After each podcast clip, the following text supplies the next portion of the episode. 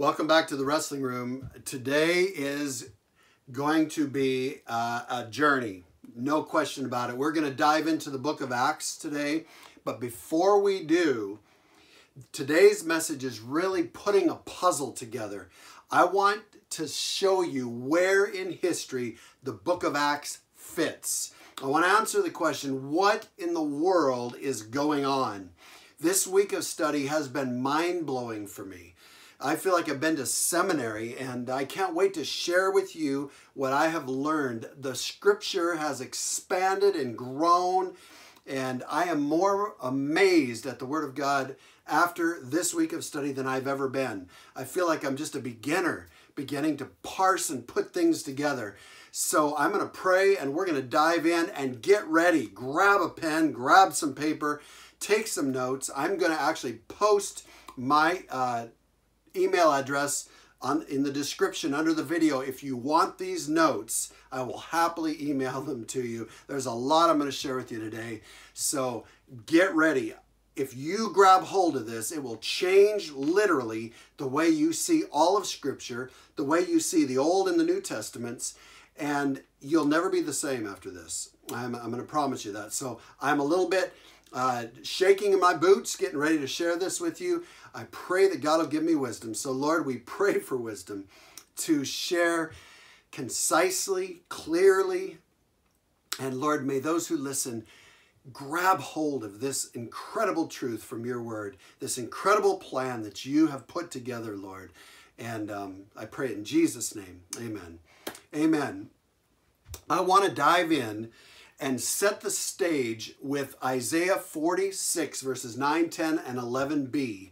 There are four things I want to uh, use as underlying foundational principles to build on. And here's, here's the passage. I'll read it, then I'll share those things with you. It says this God is speaking.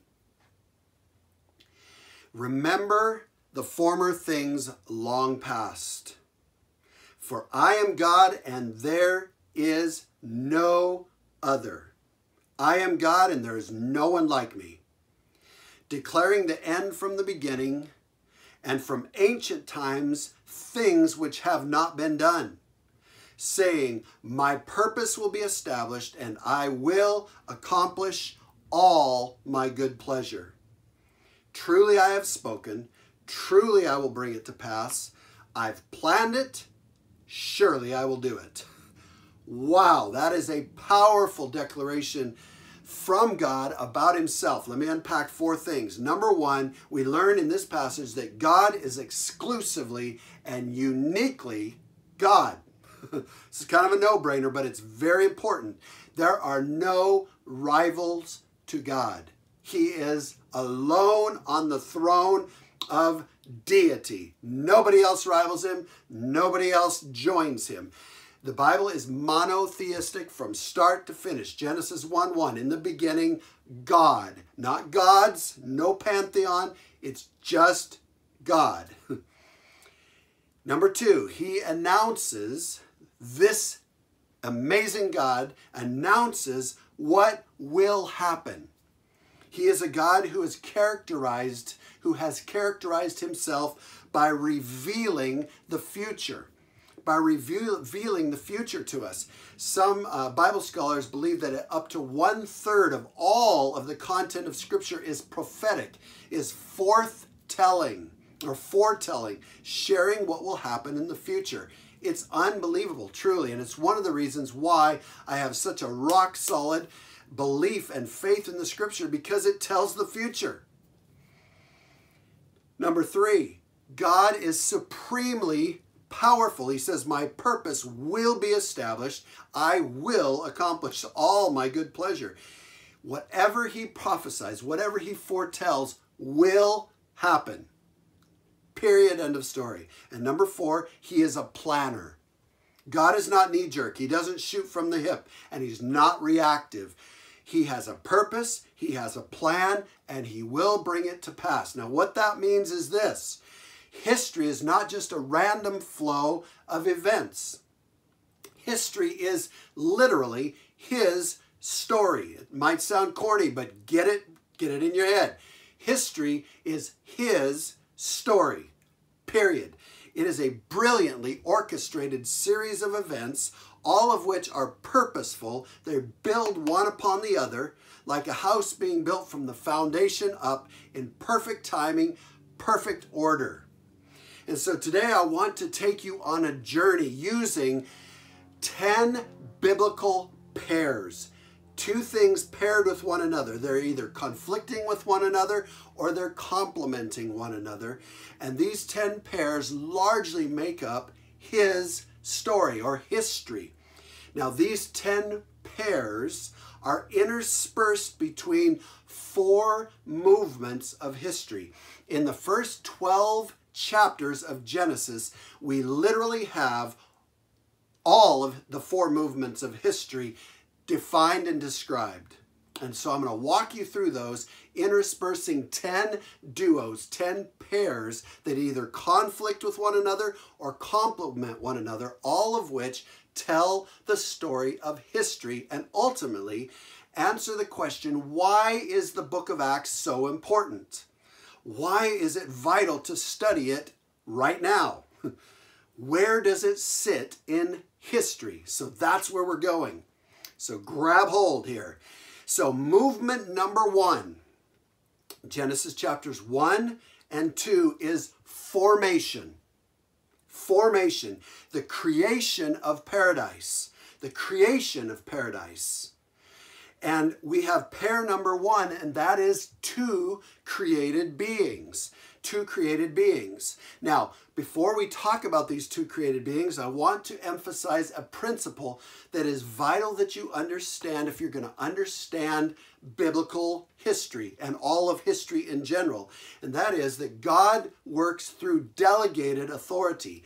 God is the source of all authority, but he has chosen to delegate his authority to certain peoples or groups on behalf of himself. They represent him, they work out from him at his bidding. Now, the first then created being who God gave delegated authority to were the angels. Now, the angel, angels are a hierarchy. They are they operate with different levels of responsibility and spheres of service. In Hebrews chapter 1, it says of the angels that they are ministering spirits sent out by God. So again, it's delegated authority to render service for the sake of those who will inherit salvation. So the angels work for God on behalf of us who know Jesus, those who will inherit salvation. And all throughout Scripture, we see God interacting with and working through angels Many times in relation to judgment, there'll be much angelic activity in the end times, and a lot of times in the context of spiritual warfare. Their leader from the beginning, their prime minister or lieutenant, if you want to call him that, was Lucifer, the superior angel in every way wisdom, beauty, and power. Lucifer, God's crowning creation, was the leader of the angels. But the second delegated group that God created was to us, the human beings, where man was the leader, woman was his equal partner and assistant, and to mankind, to Adam in Genesis 1:28, God gave, he gifted the title deed of the earth. Now, this is vital that we get this. I'll come back to this a little later, but it's vital, vital that we understand this. God created the earth, Genesis chapter 1 and chapter 2. But in 128, God titles, he gives the title deed of the earth to Adam. The Bible teaches that this was Adam's inheritance from his father, so to speak. So God delegates then his authority to Adam to populate the earth, to domesticate the earth, to lead the earth, and to care for the earth. He said, Be fruitful and multiply, fill the earth, and then take care of it, rule over it, care for it. So he delegates authority. So that's movement number one the creation of paradise, formation. But movement number two is rebellion. Genesis chapter 3, the corruption of paradise. The corruption of paradise. Pair number two, two disloyal defectors. Happens to be the same as pair number one. Defector number one, Lucifer and his angels, his which became demons. We don't know. The Bible doesn't indicate how long Lucifer loyally served God. But at some point, his gaze left the beauty of God and it rested on his own beauty. At that point, his most valuable possession became his mirror, and his most obsessive or addictive obsession became his own reflection. And Lucifer turned on God. But not only did he turn, he took with him one third of all the angels. We know that from Revelation chapter 12. He pulled a heavenly coup, if you will, and took with him a third of the angels. At that point, his name was changed, not so much to another name, but to a title. Shaitan or Satan means adversary, means one who opposes. And so Lucifer, or star or son of the morning, became Shaitan, Satan, the adversary, the one who opposes God. Before we move from this point, I want to just point out this though. Satan has been characterized in movies uh, and, and media and books and comic books, etc., as this, this red uh, monster with horns, a pitchfork, a, a forked tail, and that it couldn't be further from the truth. Oh, he loves you to think that. But often Satan comes to us as a gentleman in a tux and a top hat. He comes to us as what the Bible says, an angel of light. Now, get this. His first utterance, the first thing we hear Satan saying, at the end of that first statement, he says this I will be like the Most High. And in that statement, we see what his MO is. He is a master counterfeit. He takes what God has created that is good and he twists it and counterfeits it and then sells it off as something that God has given for our good. He is a trafficker in fool's gold. Satan is a deceiver, he's a thief, he's a liar, he's a murderer, and he is a destroyer. He is, as the scripture says, an angel of light. He's an imitator, a decoy, a duck call, luring people to their own slaughter. That is defector number one. defector number two, though, is Adam and Eve, humans, those made in God's image. By the way, angels were not made in God's image, they were creations of God, but God did not breathe his nature into the angels. He did that exclusively with human beings but they were defector number two. You know, they fell for the deceiver's lies. Satan commandeered the body of the serpent, came to Eve, deceived her. Adam rebelled with his eyes wide open, and history changed forever. Forever. It says in Romans 5:12 that for by one man, Adam, sin entered into the world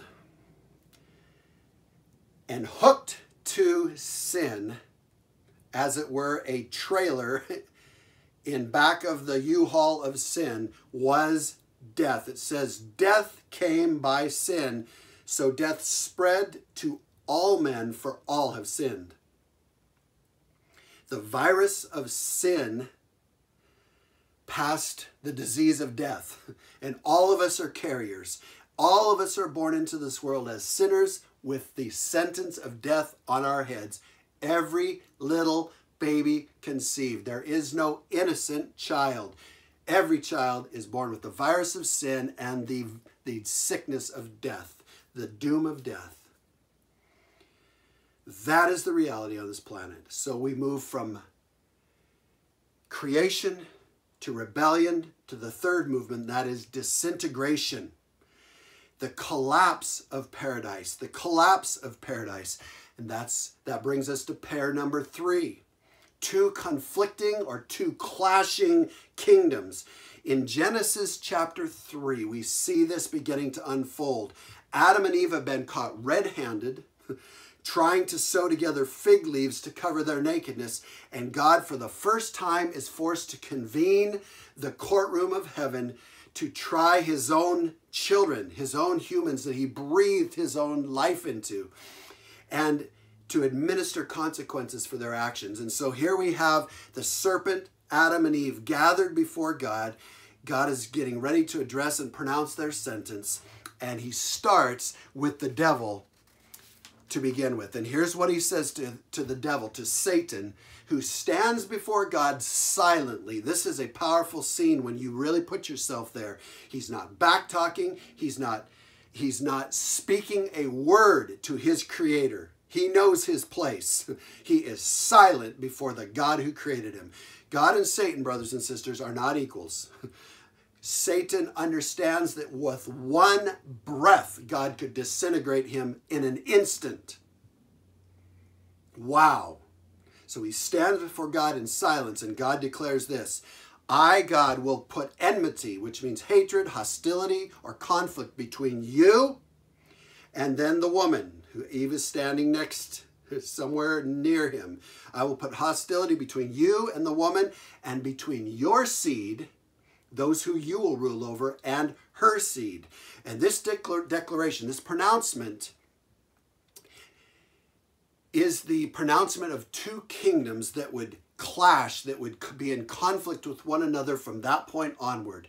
The kingdom of darkness led by Satan, and the kingdom of light, represented by the woman, and particularly her seed, an ancestor that would come from her. Stay tuned. In Genesis, then, from there on, 6 through 11, you have the picture of these clashing kingdoms, but you have also a graphic testimony, a graphic witness of how deeply and profoundly the seed of rebellion lodges in the heart of humankind. That evil has saturated our beings thoroughly.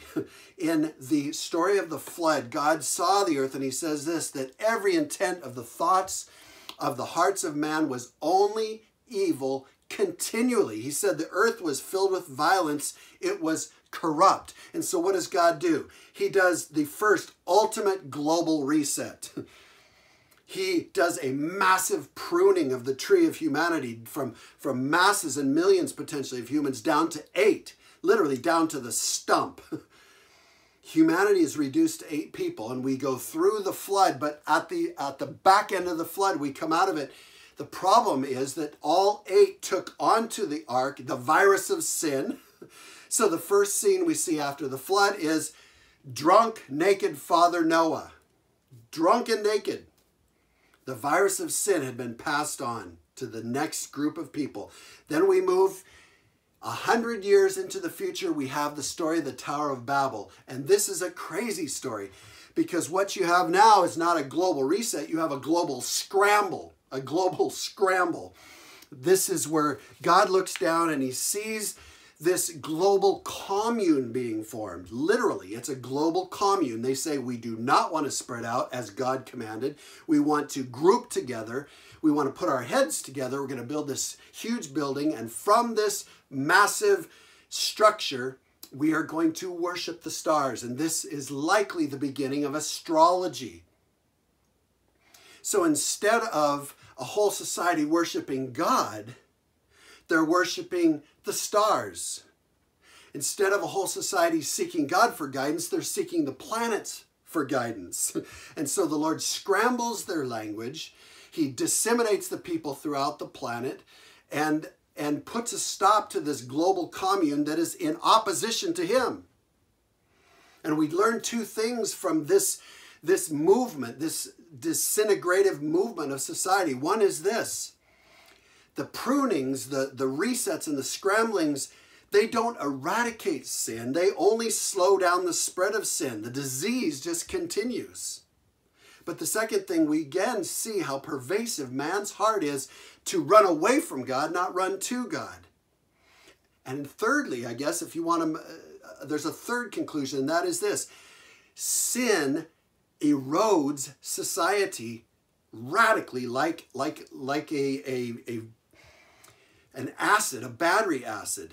It just, the scripture says it this way righteousness exalts or lifts up a nation, but sin is a scourge, it's a whip.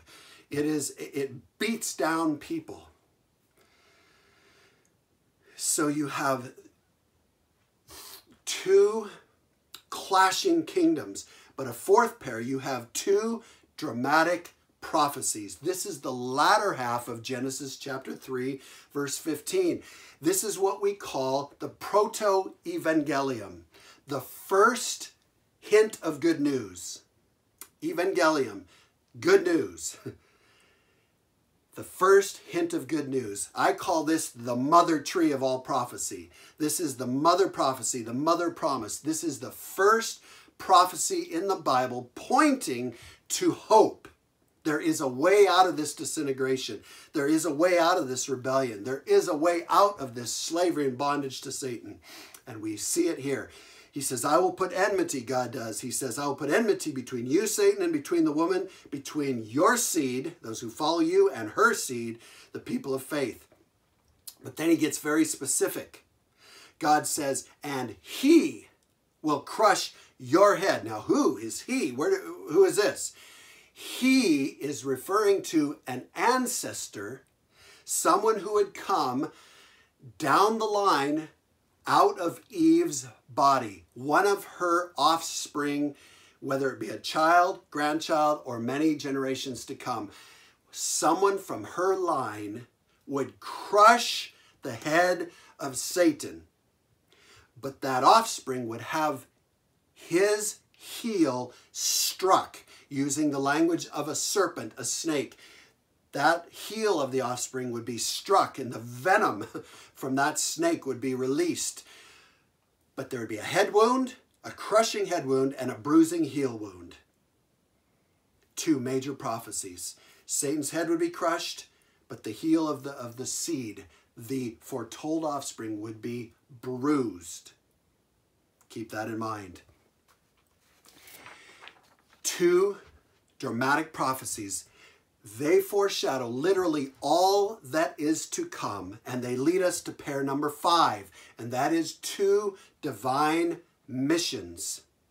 One mission for each of the defectors, one mission that addresses Satan and his, his leadership of the planet, one mission that addresses Adam and Eve and their loss of innocence and their loss of their, their purity that God created them in. If that makes sense. So one is one, one is what I call the kingdom mission. This is God reclaiming his kingdom from the rebel force of demons led by the former prime minister Lucifer. 1 John 5:19 says this, the whole world lies under the control of the evil one. And legally, that is true. And I'm going to talk about that in a moment. So God is going to, to literally reclaim the kingdom. Mission number one. But number two, is, is the liberation mission, where God will liberate and reclaim his people. Not just the kingdom, not just leadership of the kingdom, but the people of the kingdom. That's us. who, have, who he has made in his image, who have fallen into slavery under Lucifer, under Satan's sadistic, dictatorial, murderous leadership. And as 2 Timothy 2.26 says, those who are held captive by him to do his will. Two missions, two missions. One, a kingdom mission. A second, a mission to liberate the people. These two missions then define from Genesis 3:15 onwards the whole of the Bible. The whole of the Bible is the outworking of these two missions. Every word, every page, every concept is part of the fulfillment of these two missions. It's the story of the Bible. And so this becomes the story of God's movement through all of history and brings us to movement number four, and that is reclamation the recovery of paradise. So we have the creation of paradise, the corruption of paradise, the collapse of paradise. Now we have the recovery of paradise, the reclamation movement. And that brings us to pair number six. That is two symbolic animals. Wow, two symbolic animals. Both of the missions, the kingdom mission and the liberation mission, are represented by a symbolic animal each illustrating the essential nature and the goal of the mission. Now, you probably already have these in your mind, but I'm going to share them with you. Number one is the lion. The lion, mentioned first in Genesis 49. The lion was the symbol of the tribe of Judah, the fourth tribe of the 12 tribes of Israel. This is where we get our phrase, the lion of the tribe of Judah. And Judah was the tribe from which the kings came. All the kings were to come from the tribe of Judah. So the lion, symbolic of kingship, symbolic of rulership. This lion was symbolic of reclaiming the kingdom, a picture of Operation Kingdom, reclaiming the kingdom. The second animal was the lamb, illustrating innocence, purity, humility, and weakness. First time we see the lamb is very profound in Exodus chapter 12.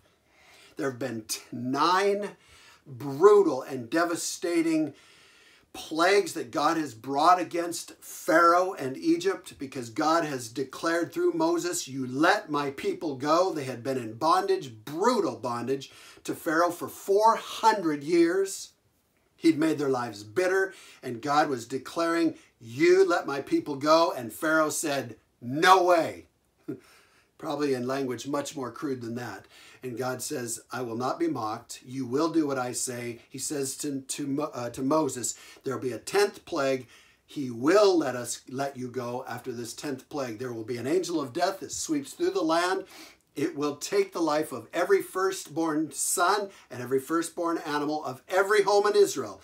Now you tell your people that they can escape this devastation if they will take a blameless, innocent, perfect lamb, kill it, and then paint its blood on the doorposts and the lintel of the door of their homes. Then they must go into their homes, close the door, and when the angel of death comes, when it sees the blood of the innocent, blameless, pure lamb painted on the doorposts, it will go right by, it will pass over. And that lamb was symbolic of the second mission to liberate people from their sin. It would be the blood of a perfect lamb, of a sacrifice, of a substitute that would bring cleansing and forgiveness and liberation. The lion, the lamb, Operation Lion, Operation Lamb, which brings us to pair number seven. Two game changing promises. Now, I'm going to linger here for a moment. Put on your thinking cap. This one is huge. Two game changing promises. I'm going to go back to the Garden of Eden, back to where God gave the title deed of the earth to Adam. He gave it legally to Adam. It was a legal document that gave him legal ownership of the earth. But when Adam sinned, he lost his, his, his power because he lost his innocence. That right to ownership was relinquished to Satan. That title deed transferred legally to Satan. Many passages throughout Scripture substantiate this, and I'll share a few of them in a moment. Friends, sin does two things to us every time. Number one, it causes us to lose our inheritance. And number two, it causes us to lose our freedom. It causes us to become a slave of Satan, a slave of sin. Sin is a bad deal no matter how you slice it. The scripture says there is pleasure in it for a season, but brothers and sisters, trust me, trust the word of God. Sin causes you to lose your inheritance, lose your blessing, and to lose your freedom. And that's exactly what happened to Adam. When he handed that title deed to Satan, Satan took legal ownership of this planet. That's why the scripture says and calls him the God of this world and says that the whole world lies under the control of the evil one. It is also why when Jesus and Satan went toe to toe, and Satan was tempting Jesus. In temptation number two, he took him up into a high place and he showed him, it says, in an instant, all the kingdoms of the world. Don't know how that happened, but he did. And then he says these words to Jesus He says, I will give you all this domain and its glory. Why? For it has been handed over to me. By whom? By Adam. Adam had taken that inheritance that God gave him, handed it to Satan when he sinned. He lost his blessing and he came underneath the leadership of Satan. So Satan can say to Jesus, legally, it has been handed to me. I own this place. And I give it to whomever I wish. That is a scary thought. I give it to whomever I wish. Think and ponder on that one. Then he says to Jesus, Therefore, if you will worship me, it shall be yours. Jesus could not argue with that point. But he says, It is written, You shall not worship anybody but God alone. So Jesus escaped and beautifully won that victory. But Satan had truthfully spoken when he said, I own this, I have the right to give it to you. Now, here is a powerful truth that we learn in Leviticus chapter 25, and that is this all title deeds to land have terms of redemption. They have a buyback clause, so to speak, which means that when a family loses their property for whatever reason, they have seven years to buy back that property. Property was essential to the survival of families. If a man had to give up his land in the culture, he would have seven years to be able to scrape the money together and buy it back because it was so vital to his family's survival. If he could not afford to buy it back, there was another clause, and that was that a kinsman, a relative, somebody of his own blood could buy it back for him. Wow, really? Could buy it back for him. Now, in the case of the title deed of the earth, the price to buy it back was perfection. When Adam lost his innocence, his perfection, he lost the title deed to the earth. He had to get that perfection back to be able to buy it back. Impossible. That was that ship already had sailed. Whoever was to buy back the title deed to the earth had to be perfect. A perfect life with perfect blood. Wow. So in 2000 BC, God comes to a man named Abraham and he gives him a promise. And he says this From your family is going to come an ancestor, a seed. And through that seed, all the nations of the earth will be blessed. Who is he talking about? Well, first of all, what was this blessing that he was talking about? The blessing is talked about in the book of Acts. And Peter is preaching. We're going to get to this in, in some weeks. But he's preaching to people and they're asking him, What do we need to do? And Peter is saying, There is someone who is coming. God has raised up for you a, a he says this, I've got it right. He says, For you first, God raised up his servant and sent him to bless you by turning every one of you from your wicked ways. What would be the blessing? Guys, those of you who have spent time in church, those of you who have had a lot of Bible and religion, this might not hit you very hard initially, but if you have been bogged in sin, if you understand the grip of sin and the horrendous nature of sin, the way it disintegrates our lives and brings us into slavery, the thought of being free from the bondage of sin is mind bogglingly liberating. And so, what is the blessing that this seed of Abraham would bring? Liberation from the grip of sin, freedom, purity. That is the blessing that this seed would bring. That is the first operation of God to liberate his people. That is what the lamb symbolizes. But then he goes on And 1,000 years later, after God has talked to Abraham, 1,000 years later, he comes to David, King David, who is from the tribe of Judah, who is reigning as king in Israel. And he says to David in 2 Samuel chapter 7, we call this the Davidic covenant. When he spoke to Abraham, we call that the Abrahamic covenant.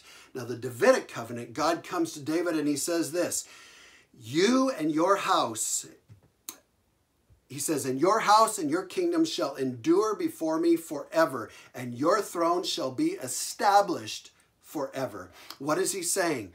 Let me break it down. There's so much more to this, but for time, I'm going to just say this. He's saying to David, David, I'm going to honor you. I'm going to honor your family by promising you that somebody in your lineage, somebody down the way from you, will sit on your throne. You will have an ancestor who will not only sit on your throne for 30 to 40 years, but he will occupy your throne forever. He will rule over Israel forever. He will be an everlasting king. Mind blowing to David. But uh, Zechariah chapter 14 expands it and says not only will he rule over Israel, his kingship, his kingdom will be over all of the earth. Over all of the earth. Any idea who we're talking about? Abraham, you'll have a seed. He'll liberate the people from their sins. David, you'll have a seed. He will reclaim the kingdom and he will occupy the throne forever. Not of just Israel, of the whole earth. These are the two parallel prophecies, or I wouldn't say parallel. One intersects the other, and they carry forward into history God's story. God's story. So we come then to two symbolic sons. What would this look like? How would this happen? Abraham has a son named Isaac. And in Genesis 22, God instructs him to take his son, his only beloved son, the son whom he loves, to Mount Moriah and to offer him, instead of a lamb, offer his son as the sacrifice. And Abraham obeys God. Interestingly enough, Mount Moriah, we know it in the New Testament as Golgotha or Mount Calvary. God asked Abraham to take Isaac, his only son, to a place that he would show him. It ends up being Mount Moriah, the same place that we call Golgotha or Mount Calvary. Calvary. He would take him and begin to offer him, bind him, place him on the altar. And as he was ready, just, just preparing to plunge the knife, the angel of the Lord would say, No more and would provide a ram, you know the story, caught in the thicket to be the substitute for that young man. Foreshadowing how the mission of liberation would play out. David had a son named Solomon. And we know as we study the kingdom of Solomon that it was the only time in the history of Israel where there was peace complete and total peace for a very lengthy period of time. Prosperity, peace. Nations came to Israel. Nations came to be taught by Solomon. Nations came to observe the beauty and all the things that Solomon had created. It was a destination resort for those in awe of what God had done. A picture of a coming kingdom ruled by an everlasting king. So there were two symbolic sons. And now it gets really good because in Matthew chapter 1, verse 1, we move from the Old Testament into the New Testament, and the New Testament is inaugurated, is introduced with this statement The book of the genealogy of Jesus Christ, the son of David, the son of Abraham. And all of a sudden, everything clicks. Everything clicks. For those of you who don't understand how the Old and the New Testament relate to one another, uh, Matthew chapter 1, verse 1 brings it all together like two boxcars being, being connected together. Click. Someone has said that the Old Testament, in the Old, in the Old Testament, Jesus is concealed. In the New Testament, Jesus is revealed we realize that all these foreshadows, all the promise, the promise of Genesis 3:15 that there would be a seed to crush the head of the serpent whose heel would be bruised. There would be a lion, there would be a lamb. There would be a sacrifice, there would be an enduring throne, there would be a reclamation of a kingdom. All of it came together, dovetailed beautifully, harmonized, began to be realized in the person of Jesus. Jesus. Two symbolic sons. Two, then, pair number nine, two comings of Jesus. Two comings of Jesus. When Jesus started his earthly ministry, it was John the Baptist who proclaimed, Behold the Lamb of God who takes away the sin of the world. He acknowledged that this man was here to fulfill the mission of liberation. He was the fulfillment of all the pictures of the Lamb in the Old Testament. The Lamb was here. The Lamb of God, the Lamb sent by God, God's perfect Lamb, pointing to Jesus. The first coming of Jesus fulfilled the liberation plan, the, the redemption plan, reclaiming the people of God. In the story of Isaac, we see a partial picture of what that would look like, but we know that Jesus on the cross, there was no ram to save him. Jesus was the ram.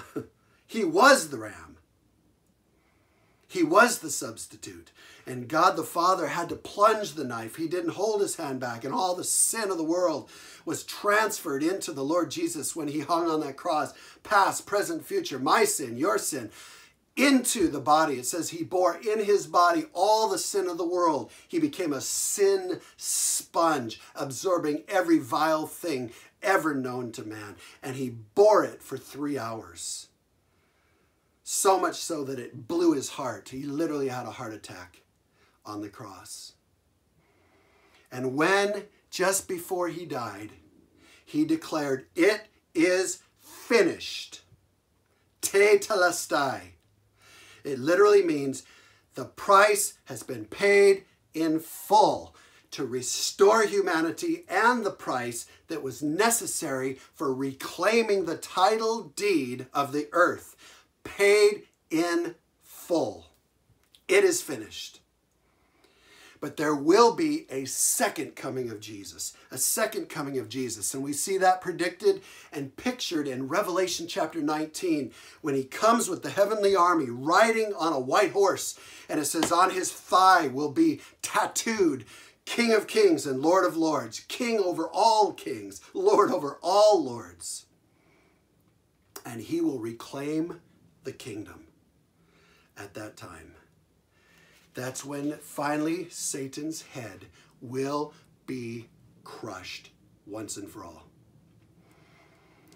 In Revelation 21, verses 1 through 6, Jesus declares again in verse 1, I believe it is, it is finished or it is done. This is a different word than he uttered than he uttered. Same statement, different word than he uttered on the cross. It literally means it is complete. It has been reclaimed. It is refurbished. It has come full circle. Back to the place that I created, back to the innocence of Eden, back to the place where we walk together, we talk together, we live together, back to perfect harmony, perfect fellowship. It is done. First coming, it is finished, paid in full. Second coming, it is done, it is finished. Full circle. Full circle. Now, I want to conclude with the concept of the gap. The gap. There is a gap between Jesus' first coming and his second coming. What happens? What transpires in that gap? That is the book of Acts. That is the book of Acts. And we are living right now in the gap. In the gap. Acts the book of Acts ends at chapter 28, but we are living in the book of Acts, if you want to call it chapter 29. that is us. We are living in some of the greatest time when the Holy Spirit is acting and moving and bringing people to Himself and moving history towards this second coming of Jesus. We are living in the gap, brothers and sisters, and that brings us to the last pair, and that is two distinct crowds. In Acts chapter 1, verse 14, you see 120 Jewish believers gathered in a room. They're praying, they're wondering, they're waiting for the gift that the Father would send that Jesus promised, the Holy Spirit. And of course, that comes. But we have 120 Jewish believers. Fast forward to Revelation 19, verses 1 through 6, and you see a great multitude gathered before and around the throne. I mean, it is a throng massive. Let me read to you how it's described. It says, John says this, the writer of Revelation says this, and I heard, as it were, the voice of a great multitude and the sound of many waters, and as the sound of a mighty peal of thunder, saying, Hallelujah, for the Lord our God, the Almighty, reigns. He reigns. There is a massive people around the throne, so great that as they sing and they worship Jesus, it sounds like thunder clapping. It sounds like the ocean crashing up against the cliffs. The sound is massive. And in chapter 5 of Revelation, we find that that group is made up of every tribe, every tongue, every people, every nation. It is not just 120 Jewish people, it is people from every people group on the planet. All the all of the the languages that God scrambled back at the Tower of Babel, there are representatives from every single group around the throne praising and worshiping Jesus, who has reclaimed the kingdom. He's liberated his people, he's reclaimed his, his, his kingdom. It is done. Full circle. That's the story. That is the story. What in the world is going on? What is God doing? That's what He's doing. That is what He's doing. Our job right now is to fill the space around the throne of God with people from every tribe, tongue, and nation. That's our job. That's what we are to be doing. And I've heard a lot in these last few months of people asking, you know, when is the mark of the beast coming? What is the mark of the beast? Listen, don't worry about the mark of the beast. The question we should be asking is how can we get the message of this king, this lion, this lamb to as many people as possible in as fast a time as possible so Jesus can come back? Because his word says, as soon as the message of the gospel, the message of the kingdom, touches every single nation, then the end will come. Don't worry about the mark of the beast. Tell people about Jesus. Tell people about Jesus. That's what God is doing.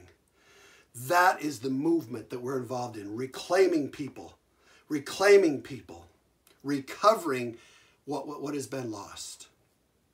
I pray for you that you truly will allow this to penetrate your heart. Let your mind be re- renewed with this, and then move move with, with the movement of the Holy Spirit.